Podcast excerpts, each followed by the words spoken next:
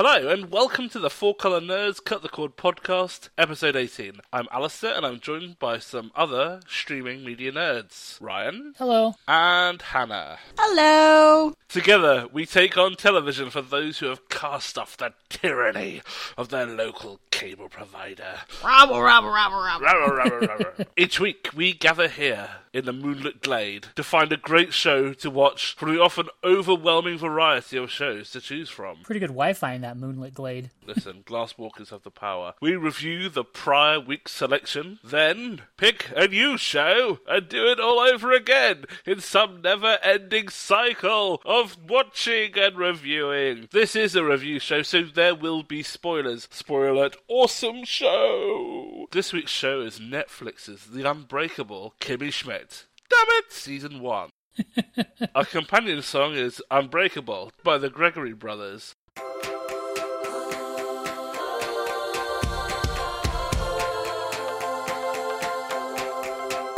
Unbreakable,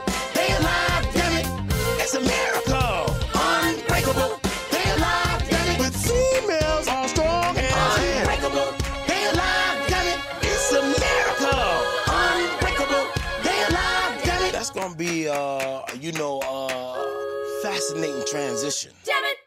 I think that is one of the great theme shows of television history. I think it's Yeah. easily, I would say, the top five, maybe top ten. It joins the ranks of some of the best out there. It's catchy. And it was incredibly zeitgeisty. The Gregory brothers did it, and they did auto tune the news. That was their thing. Yes, exactly. It's so good. I absolutely love both the music and the credits to Unbreakable Kimmy Schmidt. And they're there actually pictures of the cast, believe it or not. I recognize Ellie Kemper in the. The baby that falls over is Jane Krakowski, Jane. If you're listening, you haven't aged a day. she's aged well.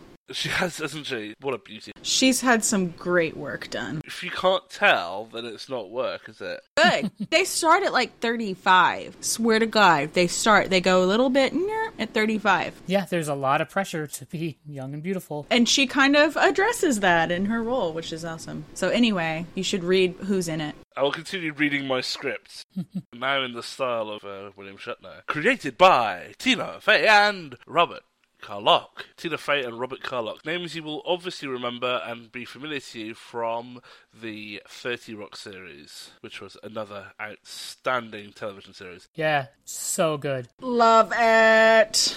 I want to go to there. It's starring the ridiculously gorgeous Ellie Kemper as the ridiculously naive Kimmy Schmidt, Titus Burgess, a master performer, as Titus Andromedon. Carol Kane, who you'll remember from The Addams Family and other such things, as Lillian Kaushtupper. You might recognize her from Taxi if you're really old, or The Princess oh, Bride. Yeah, she was in Taxi. Princess Bride, the witch, yes. I'm not a witch, I'm your wife. that was her. The lovely Jane Krakowski as Jacqueline White. Jon Hamm playing a, a fantastic role of the Reverend Richard Wayne Gary Wayne. and Ki Hong Lee as Dong Nguyen. Nguyen. This show has been nominated for 11 Emmys. 11! That's double digits, folks. That's a lot of Emmys. In two years, yeah. And it's a streaming, like it's a Netflix exclusive. It's a big deal. It's a big damn deal for a Netflix show. So let's talk about the plot. The big thing is Kimmy Schmidt, along with three other women, are trapped, are captured and kidnapped and underground in a parody of many capture situations for 15 years by Jon Hamm's Reverend Richard Wayne Gary Wayne. I love saying the name, it's very funny. It's very evocative of the type of man who kidnaps a bunch Yes. of women and keeps them in an underground bunker. One of the first things that comes out is yes, there was weird sex stuff, Yeah. but it's not what you think. It's never what you think, and I think that's part of what makes this show great. It's never what you immediately think is being correct. Anyway, Kimmy Schmidt is released from the underground bunker after the Reverend is caught arguing with a pizza delivery guy. Yes. That's right. And they go to a new show in New York and talk about their lives as the Indiana Mole Women. And on their way back to the airport to fly back to Indiana, Kimmy Schmidt asked to be dropped off, and it really is Country Mouse City Mouse Yes. in its heart. The show progresses with many, many amusing situations involving her new roommate, Titus Andromedon, her new employer, Jacqueline White, and her family. It is an absolute cracking show. I, I absolutely loved it. It is so funny. I will tell you, I stopped watching the first episode of this and I thought, nah, this is crap. This isn't for me. but I'm really glad I was told to persevere with it because, oh my goodness. Mm-hmm. Seriously, Especially after a lot of the shows we've been watching have been pretty dark and serious, and this is a breath of fresh air, of optimism and joy. Life is hard in the show, but Kimmy meets it head on. with a smile. Effervescent, like always. It's amazing. Super upbeat and charming and awkward. It was kind of rubbing me the wrong way because I watched it when it was first released and was like, oh my god. And then this is my rewatch. And I just kind of petered off toward the end and started watching a war show, actually. So Alistair would be excited about mm. that. What, what no, no, stick to the topic. Stick to the topic. She's very colorful, also. yes, If you ever go to New York or a big city like that, maybe not LA, but New York, don't wear bright colors because everyone will know that you don't belong there. She has the fashion sense of a 12 year old child from the 90s. So everything's bright and neon, and she's got her Jansport backpack. Her palette is a little bit better than that. It's not neon, but maybe only because she can't find neon clothes. Head canon accepted. she's wandering around in this bright flowery. She likes yellow, Yellow and pink. bright reds. It's a real visual treat. She looks like a walking sweetie, you know. Oh, she looks like candy. That's right. You know what? I bet Reverend Richard Wayne, Gary Wayne, thought that when he kidnapped her from her front yard. I have not quite worked through my feelings on the fact that I have the biggest TV crush on her. Uh, you and me both, mate. She's adorable, but I don't feel right about it. She's so lovely. I loved the show so much that I have not only finished season one, but I have also finished season two, and I've made a Oh, good okay. start on season three. It's incredible. When I first watched it, I watched all of season one in one long sitting. Same. Same with season two. I haven't tackled season three yet because I had to go back and watch season one for this, but it's on the list and it will get watched. It's interesting too that this show is both very critically popular and popular with fans. And originally, Tina Fey took this show to NBC. You'd think, you know, I just had one of the most popular comedy shows for you. Yeah. and I'm bringing you a new comedy show that they would pick it up, but they did not pick this up, and then she ended up taking it to Netflix. Which was your loss, NBC. You missed a good one there. I mean, I gotta say, they make a huge joke out of what's essentially every woman's second worst nightmare. like the first being, of course, being horribly, brutally murdered, but the second one is being Richard Wayne, Gary Wayne, snatched up by a guy with multiple first names. Second worst nightmare, being trapped in someone's basement. It's like every year or two, some women get freed from some dungeon. I grew up in Antioch, California. There was a very famous, this almost exact situation happened there. The house where it happened, my friend and I, while we were in junior high, the same age as the girl, walked past that house every single day. Oh my god. I shit you not, my friend's sister was the exact same age as that girl who was kidnapped, Jaycee Dugard. They do confront that. Kimmy acknowledges the world is dark and dangerous. When Titus tries to tell her to leave New York, she says, Nothing can hurt me. The worst thing that ever happened to me in my entire life Has already happened. it happened to me in my front yard. And life beats you down. You can either curl up and die or you can stand up and say, We are different. We're the strong ones and you can't break us. And she is determined, and her unbreakableness is endearing. Yes, it Yeah. is. And the way she like infects other people with her cheery, goofy naivete. Yeah. It's like she makes you wear her rose colored glasses. Yeah. And you're happy to do it. when we're talking about the cult here, it's really interesting how they show the preacher how he tears down their self confidence. Like they sing their Christmas apocalypse song, and the world ended because we're dumb. And he just constantly attacks that self worth, and Kimmy cannot have her self worth taken away from her. And I think that's very admirable. You know? Oh, yeah. She was always the defiant one and the one that was pushing back and asking questions and stuff. And she didn't let him beat her. We discover in in a later season that he actually wrote a poem about how much he hates her. Oh God.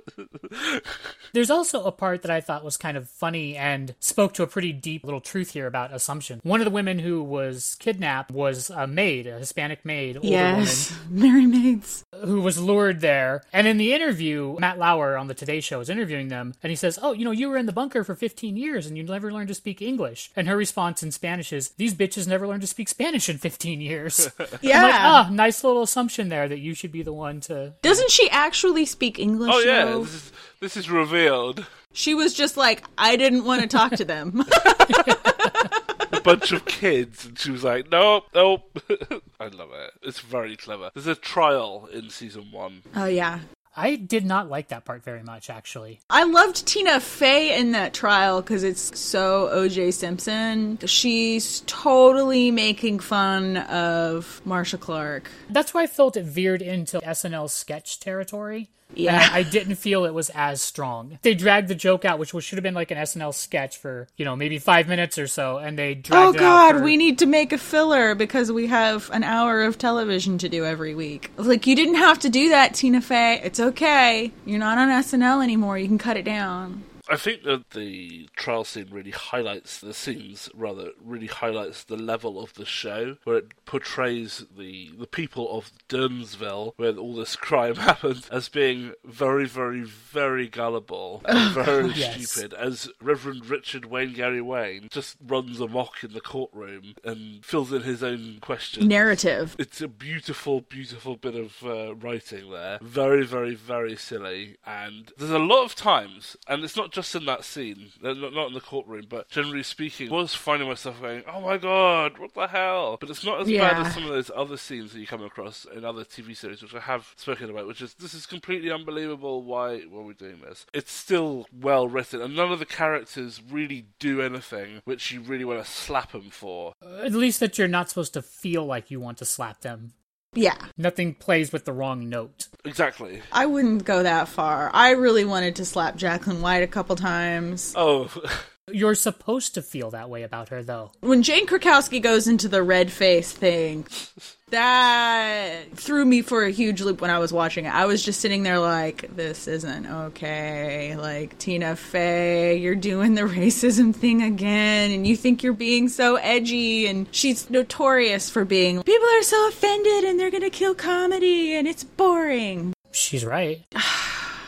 I don't know. Here's the thing comedy that punches down is harmful and generally not very funny. Yeah. Like it's built on a mean spirit. I don't feel like this show is built on that basis. I think it punches down in a couple places. I don't think it intends to punch down, but it ended up doing it. I never felt that the show really was being unkind in anything it did. I think it's self aware enough that you know that Jane Krakowski isn't playing a Native American or a First People Lakota Sioux. I never really feel that that is done in such a way as it's deliberately being offensive. I feel it's in the same tone as Tropic Thunder. Yes, that's exactly. Uh, okay, so just before we started recording, I was looking at pictures and I saw one of Robert Downey Jr. playing the sergeant or whatever. Yeah. It's uh, an American playing an Australian actor doing blackface, and uh, But that's making fun of people who do blackface. If you want to see something poking at passing as white or multi ethnicity kind of thing, like watch Dear White People. Like that, the movie was great. I haven't seen the show. It's supposed to be great. It's just kind of the directionality of that it made me uncomfortable. I felt it was ridiculous and self aware and commenting on the monolithic culture that they're viewed as. Felt that it had artistic merit. I would agree with Ryan in that case because. uh, The white men agree. Not offensive. Yeah. Oh damn it, Ryan! Why did you put that? Oh man, you said it before I could. I'm aware of my biases and preconceptions. well, yeah, I mean, we all approach the world from somewhere, and I approach it from where I'm sure. I would also, in some ways, turns it on its head by saying the Native Americans who actually perform as actors in this show are talking about their culture absolutely normally and about their everyday Yeah. lives. To them, she's being the weirdo. Mm-hmm. Because she doesn't fit in with them and their culture. So I think the Native Americans who are appearing in the show appear as everyday normal people doing what they do in their lives. I loved the line where that guy was like, "The garbage makes me cry," when he didn't want to go to be in New York. it's like, oh my god. I think the difference is in general, they're the almost like the straight man to the comedy routine. They're not the butt of the joke. Mm-hmm. Jane Krasowski is the butt of the joke. Yeah, Yeah. And I think that makes the difference. Yeah. I mean, I can see the intent. I just, I think the execution of it ended up stepping on some people's toes. One thing I did like about the show, and I think this is similar to what made Seinfeld so strong, is all of the supporting cast is given their own plot lines. They get some of the Yes. best jokes. They're fully fleshed out. Mm-hmm. Kimmy Schmidt doesn't need every great scene. Titus has amazing scenes. Carol Kane is, oh my god, It's Hilarious. she's great. She gets into all sorts of trouble later on in later series as well. Oh yes. Amazing. Xanthippe, the teenage girl that Ellie Kemper is pitted against. she reminded me a lot of Winona Ryder in Beetlejuice. Yes. Oh my Yeah. god, I didn't even thought of that. She's a dead Yeah. ringer, isn't she? Yeah, and in attitude and looks. She's just such a young. They're not millennials because they're not officially, but you know, that generation. She's just such a caricature of that. But at the same time, she's so sweet, and I love it. She has depth. She has a lot of depth, yeah. She made me laugh a lot. And I do want to give some props to having Dong Nguyen as a love interest. An Asian man as a love interest for the white female lead is not really a thing that happens. True. Uh, perhaps my blinkered life is so blinkered I don't even notice. It didn't strike me as unusual or like, huh, he's Asian, isn't that weird? I didn't even notice that. It just seemed really natural. And then it was like a couple episodes into that arc that I was like, oh, wait. in American culture and the way that it deals with stereotypes, if you're not an Asian martial artist as a man, you are not sexually desirable. That's just kind of the way it's presented. He's a good looking guy. yeah, he is. I Yeah. don't understand. They're a great TV couple, you know, they're star-crossed lovers. No, it'd be ice crossed lovers, I suppose, would be more uh, accurate. where Kimmy's boyfriend calls ice on them, the restaurant, and he goes on the run for a while. Oh man, that guy was shitty. Yeah. people do that. That's the thing that people do. They just did that in the Texas legislature. I actually I wanted to ask you, Hannah, about sort of ways that mm-hmm. people deal with these traumatic events that have happened to her. Because you see lots of different reactions from women. Some of them who buy into it, mm-hmm. and Kimmy has this very strong. Her primary desire is to be normal, at least to be perceived as normal, Yeah. and not be seen first as a victim. That really drives her, and I just wondered if you had anything to say about that. I come at this both as a professional who deals with survivors, as we say in the nomenclature, as survivors, and as a survivor of trauma myself. There's just that desire of, I just don't want this to change me, to shape me. There's a movement from I'm a victim and this was horrible and then there's like this phase of I'm going to push everything down and I'm not going to look at this I'm just going to push it down and I'm going to go on and some people you know it's very survival mode. Some people just keep going like that for the rest of their lives. But then you start to integrate the trauma and confront it and I mean that's what Kimmy does literally during the trial so I think that arc is really good and well played and then other people's reactions to her is like kind of putting her on this weird pedestal or further othering her and alienating her. I mean, they call her a mole woman. Uh, they actually say, I don't actually like that term, mole woman. they say it again anyway.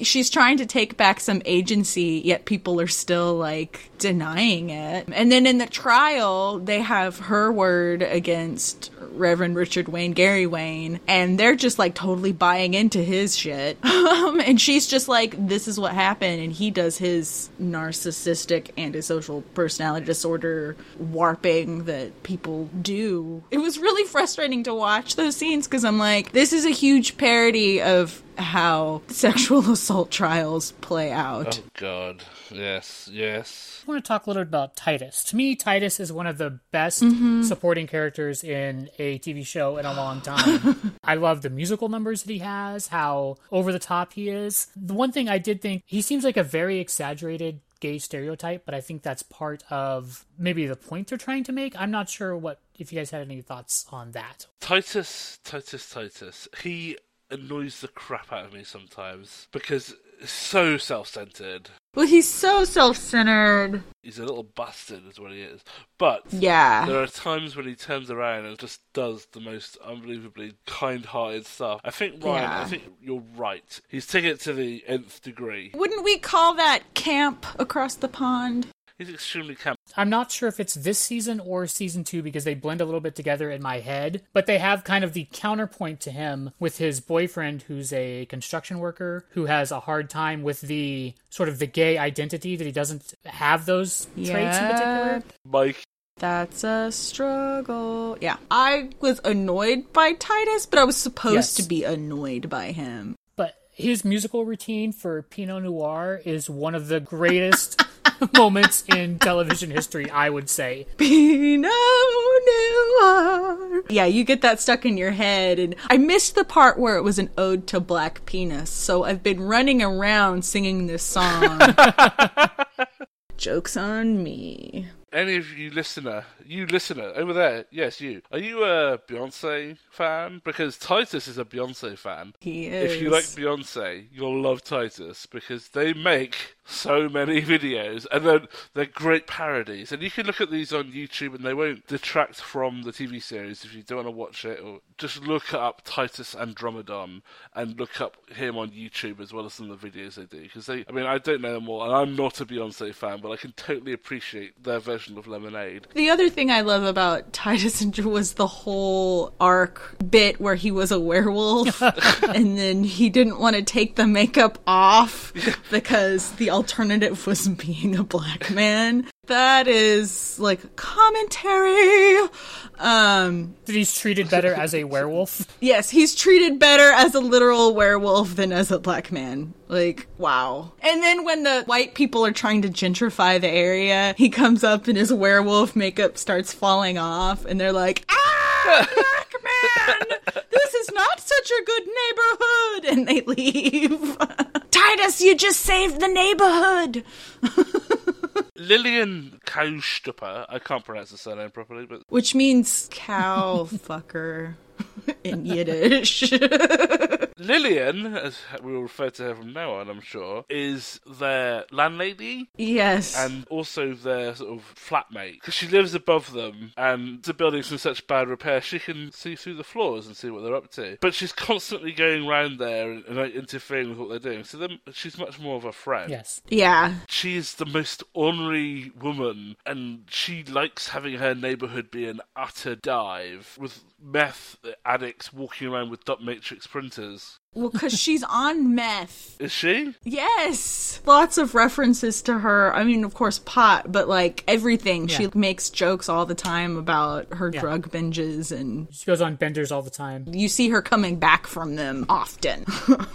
Lillian does have some interest in the neighborhood, but she is also very manipulative and self interested as well. Which I think is, you know, this Yeah. world in New York that Kimmy gets to adapt to and live in with all these self interested people, and she brings out Yeah. their better natures. yeah, she does. Yeah, I think the only other person who isn't as self interested is Dong Nguyen, her boyfriend. He's so sweet. He sacrifices a lot. Kimmy does not actually mean penis in Vietnamese, you guys. I hate to break it to you. It's just such a play on ha ha ha, this Asian name means penis. It reminds me of the people who get the tattoo with the Chinese symbol. They don't know what it means. Bean curd. I got one to match. so, just so you understand, we're not making in jokes here. One of the aspects of the show is Kimmy is visited by one of the other mole women of Indiana, who brings her boyfriend, who is the chap that she went to school with and sort of fantasized about and fancied. Her middle school crush. So turn your eye back towards your middle school crushes, people, and Shudder. Yes, turns out that he's actually gay. They get matching tattoos, and she literally picked it out of a menu, and it means bean curd, and then he gets the English tattoo on his wrist. there is a lot more to the show, and we could spend another probably forty-five minutes to an hour talking about the other people in this show. Oh, yeah. Every story continues on the last one, and it's just a lot of really good jokes, a lot of very amusing acting, a lot of very funny situations which are given the yes and twist. To try and describe it all would just be like, take a long time. And we're not as funny as him. So No, we're really not. Speak for yourself. I'm bloody hilarious. I would give it this show which I picked five. Damn it! Damn it, it's a miracle. Females are strong as hell. I'm gonna give it. Can't decide which one. I'm gonna give it three dick jokes out of five. I will give it five. That's going to be a fascinating transition. Making your way in the world today takes everything you got. Taking a break from all your worries. Sure would help a lot. Wouldn't you like to get away? Each and every week. For weeks now, we've been sitting here, bringing a show to consider watching. Can't find our way out of the moonlight glade. This Hey. bloody glade is bewitched. You guys need to stop stupping the fairy queen that has us trapped. Listen, Hey, don't you judge me. no, don't judge me either. You know, she's very sexy, but you guys. I'm never gonna stop. So, guess we're gonna be watching shows till the end of time. It could be worse. It could be on fire. Don't tempt the fairies, yeah.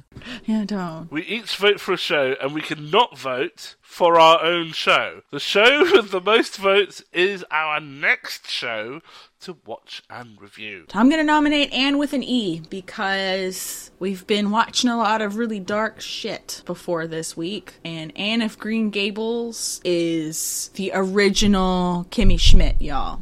and she is a sprightly little redheaded orphan and she steals everyone's heart and she has a huge imagination. And I read all the books when I was a little girl and I was just as dramatic and over the top as she was. And I really want to watch this show. I haven't even seen it yet, but everybody says it's amazing. I would like to nominate War Machine. I hope it's as close as it sounded. War Machine is a comedy drama war starring. Ooh, Brad Pitt. Damn it, you thunder stealer! Sorry. I just pulled it up and I was like, who is that scowling blonde man?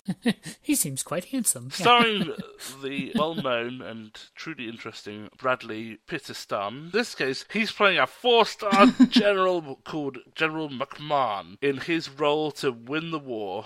This is based on a true story. Oh, it is. In his role to win the war in Afghanistan, which is impossible, but that's what he wants to do. There was a book written that was kind of like an expose on him that revealed he was sharing secrets with his lover that brought him down. Oh, he's Stanley McChrystal. So it's entirely appropriate for things that are happening today, for example. right, Right now in the White House, house, house, house, house. Consider it a strong contender for next week's show. We watched a Netflix show that was nominated for 11 Emmys. I think we should watch the Netflix comedy that won the first Emmy that a streaming show won, which is Master of None. It is amazing. It's hilarious. It's Aziz Ansari's show. It deals with his life as a second generation Indian American. His actual parents play his parents on the show. Talks about his struggles with acting, trying to get roles beyond taxi driver or computer hacker. That there's very limited choices for him, and it's a very touching romantic comedy that has very real relationships moments. It's a really funny show. It's heartwarming, it's touching. So I say Master of None. I'm gonna vote for War Machine. I'm gonna vote for Annie with an E. I've never read Anne of Green Gables. I have zero interest in Anne of Green Gables. But I feel like one thing with this show, I mean, our show, is finding things you may not naturally be interested in and finding that they're either good or why, in fact, you're not interested in them. So I'm going to go with Anne with an E. We wade into the field of battle with these shows so others can see our example. You know, I have sat through some shows and and then I ended up missing an episode, and I didn't even get to review that episode. Consider this me paying you back, Hannah, for you having to watch Shadowhunters and then not getting to actually review the show. Okay. So that was Unbreakable Kimmy Schmidt Season 1. You can find all kinds of nerd shenanigans, including our other podcast. I swear to God, I will pistol whip the next guy's shenanigans. Four Color Nerds comic book reviews at fourcolornerds.com or our Facebook page. You can follow us on Twitter and Instagram. You can find the podcast on iTunes and Google Play Music On Stitcher, On SoundCloud. and on Podcast Addict. Be sure to rate. review. And subscribe. Be sure to come back next week for another episode of our podcast. Until that long awaited day, mark it in your calendars, tell your friends, and keep streaming, nerds.